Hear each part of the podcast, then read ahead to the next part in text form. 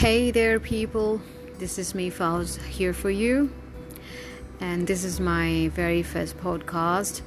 Uh, in this series, I would like to read uh, out my poems. And this is a poetry book named Dilemmatic, which was published in 2019 December. And in this book, I have written 120 poems in total, and they are divided into five parts. And these poems actually travels through the stages of a woman's life okay? And i, I feel and i, I believe uh, there'll be people who are related relatable to to some of the poems that i'm going to read. And so i welcome you all to my podcast. I welcome you all to listen to my poetry.